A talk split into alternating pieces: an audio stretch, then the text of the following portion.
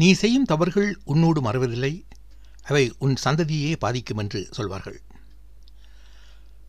ஆன்மீக ரீதியாக நான் இதனை சொல்லவில்லை. வரலாற்று ரீதியான ஒரு பார்வையைத்தான் இவ்வாறு குறிப்பிட்டேன். பிரிட்டிஷ் குடியேற்றவாதிகளின் நிர்வாகத்தில் இலங்கை இருந்த காலத்தில் தேயிலை ரப்பர் போன்ற வளங்களை தமது தேவைக்காக பிரிட்டனுக்கு அனுப்ப விரும்பினார்கள். ஆனால் தேயிலை குழந்தைகளை பறிக்க ஆட்பலம் பிரிட்டிஷாருக்கு கிடைக்கவில்லை. மலைநாட்டு சிங்கள மக்கள் தேயிலை குழந்தைகளை பறிக்கும் வேலைக்கு வர மறுத்தார்கள். இதனால் பிரிட்டிஷ் ஆட்சியாளர்கள் தமது அழகில் இருந்த இந்தியாவிலிருந்து தொழிலாளர்களை இறக்குமதி செய்ய முற்பட்டார்கள். ஆயிரத்தி எண்ணூற்றி ஐம்பதுகளில் தென்னிந்தியாவின் திருநெல்வேலி திருச்சி மதுரை தஞ்சாவூர் போன்ற ஊர்களிலிருந்து தமிழர்கள் இலங்கைக்கு தோல் தேயிலை தோட்ட வேலைக்கு அழைத்து வரப்பட்டார்கள். தமது தாய்நாட்டில் நிலவிய வறுமை பிணி ஆகியவற்றிலிருந்து தப்புவதற்காக முன்பில் அறியப்படாத ஒரு நாட்டிலே வேலை செய்வதற்காக இந்த தமிழர்கள் புறப்பட்டு வந்தார்கள். அதற்கு பிறகு அவர்கள் பறித்த தேயிலை குழந்தைகள் லண்டனுக்கு அனுப்புவதற்கு லொரிகள் ரயில்கள் செல்ல பாதைகள் தேவைப்பட்டன. இதற்காக பாதைகள் ரயில் நிலையங்கள் அமைப்பு அமைக்கப்பட்டன. ஆயிரத்தி எண்ணூற்றி எண்பதுகளில் மாத்தளை ரயில் நிலையம் ஆயிரத்தி எண்ணூற்றி தொண்ணூற்றி ஐந்தில் கரையோர ரயில் பாதைகள் ஆயிரத்தி தொள்ளாயிரத்தி ஐந்தில் வடக்கு நோக்கிய ரயில் பாதை இப்படி மன்னார் புத்தளம் மட்டக்களப்பு திருமலை ஆகிய பகுதிகளில் பிரிட்டிஷ் தண்டவாளங்கள் தொடர்படுத்தப்பட்டன இந்திய தமிழ் தொழிலாளர்களுக்கு குறிப்பாக பெண்கள் பறித்த தேயிலை குழந்தைகள் தேயிலை பாக்கெட்டுகளாக லொரிகளிலும் ரயில்களிலும் கப்பல்களிலும் பயணம் செய்து லண்டன் சந்தைகளை வந்தடைந்தன ஆனால் இந்த தமிழ் தொழிலாளர்களுக்கு போதிய ஊதியம் வழங்கப்பட்டதா?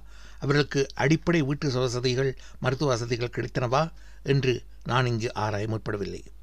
பிரிட்டிஷ் ஆட்சியாளர்கள் இலங்கையில் கால் பதிக்கும் முன்னரே இலங்கைக்கு வந்தது இங்குள்ள இயற்கை வளங்களை சுருட்டி கொண்டிருந்த போர்த்துகேய ஒலந்து டச்சு ஆட்சியாளர்களும் மக்களை மதமாற்றம் செய்து மக்களின் வாழ்க்கையில் தலையிட்டார்கள்.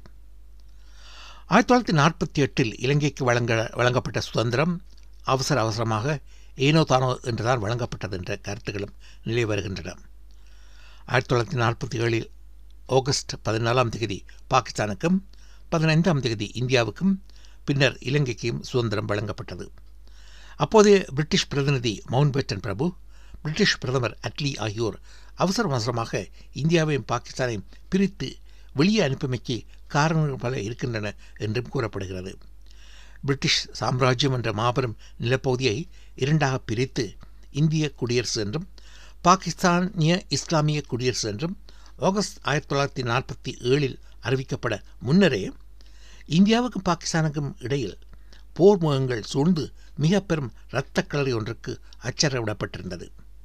இந்த கலவரங்களை தடுத்து நிற்கும் நோக்கத்தோடு சுதந்திர தின பிரகடனங்களை ஒத்திவைத்தால் கலவரங்களை தடுக்கும் முழு பொறுப்பும் முழுக்க முழுக்க மவுண்ட் பெட்டன் பிரபுவையும் இளங் லண்டன் அரசாங்கத்தையுமே சார்ந்துவிடும்.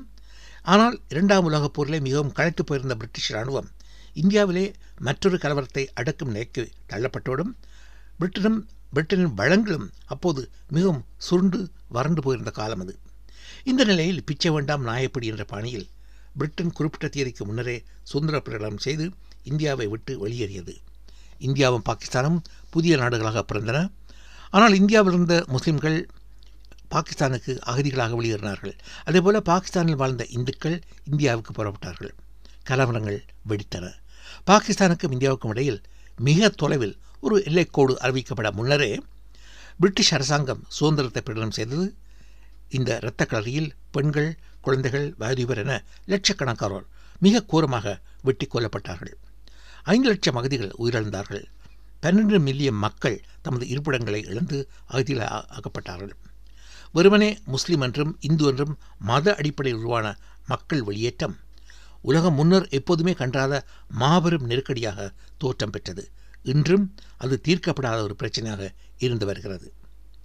பிரித்தானிய சாம்ராஜ்யம் இந்தியா இலங்கை போன்ற நாடுகளைப் போல மேற்கு ஆப்பிரிக்கா கண்டத்திலும் தனது ஆட்சி நிர்வாகத்தை விஸ்தரித்திருந்தது ஆப்பிரிக்காவின் கென்யா உகண்டா போன்ற இருண்ட கண்டங்களில் மிகுந்த தொலை தூரத்திற்கு ரயில் தண்டவாளங்களை பொறுத்துவதற்கு இந்திய தொழிலாளர்களையே பிரிட்டிஷார் விரும்பி தெரிவு செய்து தங்களோடு அழைத்துச் சென்றார்கள். கென்யாவுக்கு மட்டும் முப்பத்தி ரெண்டாயிரம் தொழிலாளர்கள் சென்றார்கள். ஆயிரத்தி தொள்ளாயிரத்தி நாற்பத்தி ஏழில் இந்தியா பாகிஸ்தான் பிரிவினை தொடர்ந்து ஏற்பட்ட கலவரங்களை அடுத்து ஏராளமான இந்தியா இந்தியர்கள் கீனியாவுக்கு குடிபெயர்ந்தார்கள். கென்யா உகண்டா ரயில் தண்டவாளம் நிறைவு முடிந்ததும் முப்பத்தி ரெண்டாயிரம் இந்திய தொழிலாளர்களில் இருபத்தைந்தாயிரம் பேர் மட்டுமே இந்தியாவுக்கு திரும்பினார்கள். இந்திய ஏழாயிரம் பேர் தமது ஊதியத்தை பக்குவமாக பாதுகாத்து சேர்த்து வைத்து செல்வந்தராக தேர்ந்தார்கள். கென்யாவின் ஏற்றுமதி இறக்குமதிகளில் ஈடுபட்டு தொழில் அதிபர்களாக மாறினார்கள். நிர்வாகிகளாகவும் பட்டதாரிகளாகவும் மருத்துவர்களாகவும் உயர்ந்தார்கள். உகண்டாவிலே மிக உயர்ந்த அந்தஸ்தில் இந்தியர்கள் இருந்ததால் அவர்களுடைய வீட்டிலே சமையற்காரர்களாகவும் தோட்டக்காரர்களாகவும் உள்ளூர் உகண்டா மக்களே பணியாற்றும் ஒரு நிலைமை ஏற்பட்டது. ஆயிரத்தி தொள்ளாயிரத்தி அறுபத்தி ரெண்டு அக்டோபர் ஒன் ஒன்பதாம் தேதி உகண்டாவுக்கும் ஆயிரத்தி தொள்ளாயிரத்தி அறுபத்தி மூன்று டிசம்பர் பன்னிரெண்டில் கென்யாவுக்கும் பிரிட்டன் சுதந்திரம் வழங்கியது. வெள்ளேரே வெளியேறு என்று கென்யாவிலும் உகண்டாவிலும் போராட்டங்கள் வெடித்திருந்தன. போராட்டம் நடத்திய குற்றத்திற்காக சிறி சிறையிலே தள்ளப்பட்ட ஜோமோ கென்யாட்டா சுதந்திரத்துக்கு பிறகு கென்யாவின் முதலாவது பிறந்தரானார் அடுத்த ஐந்து வருடங்களில் கென்யாவிலிருந்து இந்தியர் அனைவரும் வெளியேற வேண்டும் என்று அவர் உத்தரவிட்டார். வெளியேற விருப்பமில்லாவிட்டால் உங்கள் பிரிட்டிஷ் பிரஜா உரிமையையும் கடவுள் சீட்டையும் திறந்துவிட்டு கிண்ணிய பிரஜலாக மாறுங்கள் என்று கென்யாட்டா உத்தரவிட்டார்.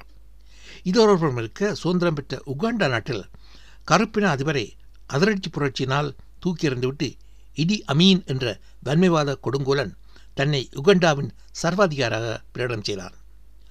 ஆயிரத்தி தொள்ளாயிரத்தி எழுபத்தி முதல் எழுபத்தி ஒன்பது வரை நடந்த உகண்டாவின் சர்வாதிகார ஆட்சியிலே மூன்று லட்சம் மக்கள் வன்முறையால் கொல்லப்பட்டார்கள்.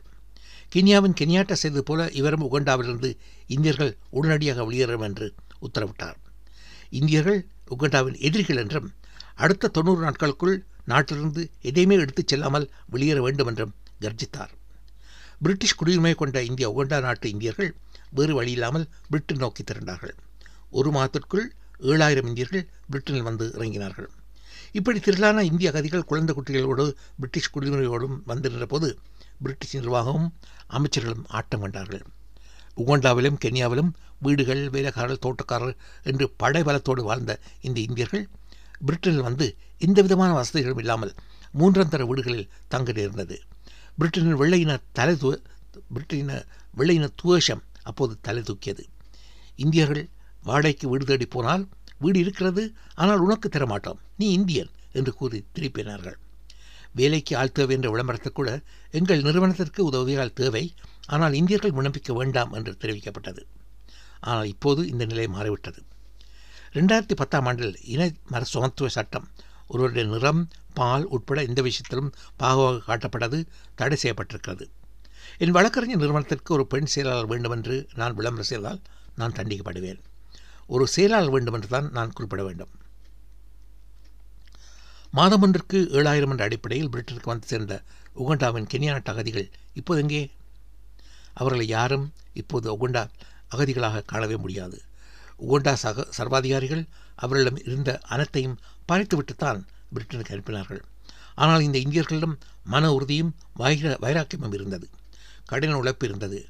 வெறுங்கையோடு பிரிட்டனில் வந்திறங்கிய இவர்கள் இன்று தாங்கள் இழந்ததை விட பல மடங்கை தங்கள் கடின உழைப்பால் உருவாக்கிவிட்டார்கள் அத்தோடு பிரிட்டனின் ஆளும் கட்சிக்கு நன்கொடைகளை அள்ளி வழங்கி அதிகார வட்டத்துக்குள்ளும் உலா வருகிறார்கள். பிரிட்டிஷ் இந்திய மக்களின் வாழ்க்கை முறை ஆட்சியாளர்களுக்கு மிகவும் பிடித்திருக்கிறது.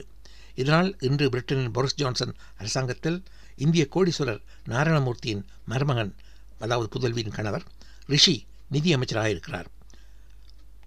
உள்துறை அமைச்சராக குஜராத் மாநிலத்தின் பெண்ணொருத்தி பிரீத்தி பட்டேல் இருக்கிறார். இன்னொரு இந்தியர் அலோக் சர்மா வர்த்தகம் எரிபொருள் ஆலைத்தொழில்துறை அமைச்சராக இருக்கிறார். இவர்கள் எல்லோருமே உகண்டா அகந்திகள் என்று நான் சொல்லவில்லை. ஆனால் இடியமின் என்று சொன்ன கருத்துக்கள் நிலத்திலே வீழ்ந்து கிடந்து இடியமினை பார்த்து சிரிக்கின்றன என்பது தான் சொல்ல விரும்புகிறேன்.